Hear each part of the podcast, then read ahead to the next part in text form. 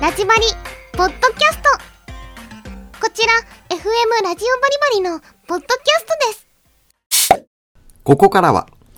植物を育てる力楽しい、美味しい、嬉しいを届けます。ソガペ花園の提供でお送りします。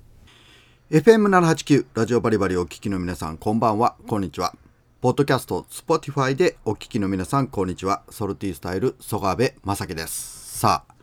えーと、今週はですね、えー、まあ、毎年、なんかね、えーっと、ぶどう狩りとかは、行かないというか、あんまりそういう風に、あちこち、こう、なんか、梨狩りとかぶどう狩りとか、行かないんですけれど、今年はですね、結構そういう機会があってですね、えーっと、先週もですね、こう、ちょっと、お時期としては一番終わりの方になるかもしれませんが今治で、えー、菊間の方にある、まあ、メノカ、えーメノカの、えー、とブドウ狩りをちょっと行く機会がありましてまあねそこでねえっ、といろいろえっ、とあそこは何ていうんですかもぎ取りのえっ、と何て言うんですか、えー体験もぎ取り？まああの直接行ってえーっとこう食べながらこうやるやつじゃなくてまあ完全にその房をこう切って、えー持って帰らないかんばやつですよね。あの園地で食べたりするのはまあちょっと味見っていうのでえーとえー、と味見 OK のやつの房を分けてもらってこうどんな味かなってこうちょっと味見をするっていうのはあって。まあですが、えー、と基本自分がこれにって思ったやつはこう切って持って帰ると。でまあちょっとこうキロなんぼとかで、えー計算してもらったりするわけなんですけれどもね。まあそれもねえっ、とメノカのブドウとかがものすごくこうなんていうかいろんな種類もあるんですけれど例えば、えー、とクイーンニーナっていうちょっと赤っぽい、えー、ブドウだったりとかまああと最近流行りの何ですか、えーマスカット類、えー瀬戸ジャイアンツ。あとシャインマスカット。あとなんか UFO っていうね、えー僕はあんまり知らなかったんですけれどこういう品種だったりとか。をこうちょっとねえっ、とまあえー、ぶどう狩りということで楽しんできましたけれどもね。それぞれね、えっと家に持って帰ってまあそのそれぞれの味をこうちょっとね食べ比べをしながら楽しんだわけなんですがね。えー、っとまあ本当にメノカのねえーっとブドウってすっごい立派だっていうことを後に再確認というかあのねもう見たらすごいこう粒も大きくって美味しいんですよ。ですけどねまあえっ、とその後本当えっ、と昨日一昨日ぐらいにですねえっ、と岡山の方へね、えー行ったんですよ。で岡山も結構こういうブドウとかも有名じゃないですかでえー、とノーマル園芸っていうところへね、えー、と行ってきたわけなんですよ。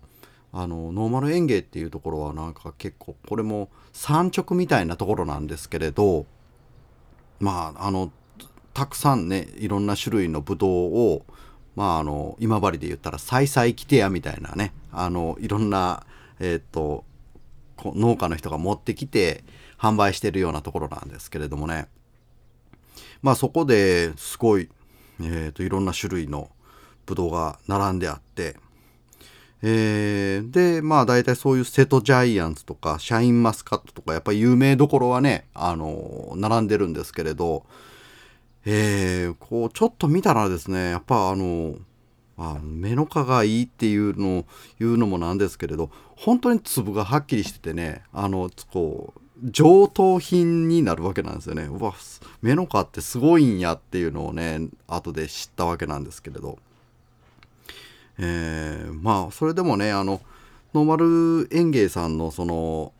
いろんな種類がいっぱいあるの。ほんとね値段もお手頃な値段から、えー、と買うことができてですね。で、えー、と全く知らないなんかちょっとね後であのなあのブドウなんていう名前やったっけって言いながら っていうぐらいいっぱい種類があるんですよね。で、えーなんかねえっ、と一つのねパックの中にえーと、56種類のブドウがまああの房になってないあのこう粒それぞれをこうちょっと切ってバラバラにしたやつですよね。あれがアソートで入ってる詰め合わせっていうのがあるんですよ。これがね結構楽しくってねけど何が入ってるかっていうのが ちょっとよくわからないんですけれどまあけど本当にねえー、当たりのブドウっていうのがねあってけどこれ当たり美味しかったね。この赤いブドウとかこれなんやろねっていう話になるとかね、えー、まあまあそれでもですね今年はね本当にブドウいろんなのをね食べましたけれどあ結果僕はあの赤い赤っぽいピオーネ系のブドウがやっぱり好きだなというのを味を確認して、えー、思い思ったわけなんですけれどもあなたはどんなブドウが大好きですかということで後半は釣り話していこうと思います。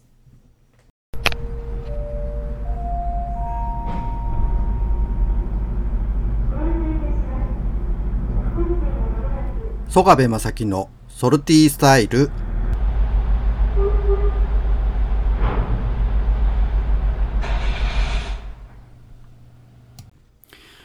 お送りしている曲は歴史でギガ愛してる。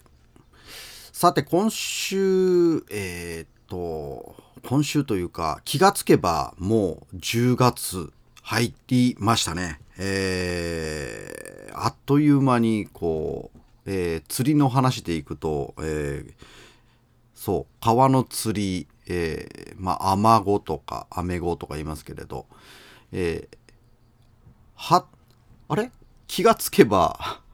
えー、そうです。あの、釣りができる期間は3月から9月まで、え、2月から9月まで、まあ場所によって違うんですけれど、ということでね、えっ、ー、と、9月いっぱいまでで、えー、終わりということで、10月入っちゃいましたね。えーえー、ということで、9月ね、本当に最後の日、えー、と釣りに行こうかなって本当よっぽど思ったわけなんですけれどちょっとやっぱり仕事との兼ね合いとかでね行けなかったんですよね。まあまあいうことで、えー、まあアマゴ釣りとかあの渓流の釣りっていうのが、えー、丸2年こうちょっとねやりました。えー、本当にねあのソルティースタイルって言いながらこう、えー、川、海をずっとねやってたのが川にこうどっぷりはまって、えー、早2年ということですけれど、えー、もう本当にね、うん、なかなかねえっ、とうんまだまだあの行きたい場所っていうのがねいくつかあるわけなんですけれどまあそれでもね近くのねポイントをねおおよそ大体行きました。まあね、で、2年終わって、えー、曽我部君、どうだったっていう話なんですけれど、やっぱりね、えっ、ー、と、こう思うのが、えー、まあ、西条の鴨川とか熊高原の方まで行ってですね、えっ、ー、と、熊の方、面子の方の川だったりとか、あっちの方も確かにいいんですよ。いいんですけれど、けどやっぱりねあの今治のこの木地川あの二部川の木地川とかはい。えー、いいですね。本当に。やっぱあの釣りをするには毎回僕はこのラジオでは言ってますけれど、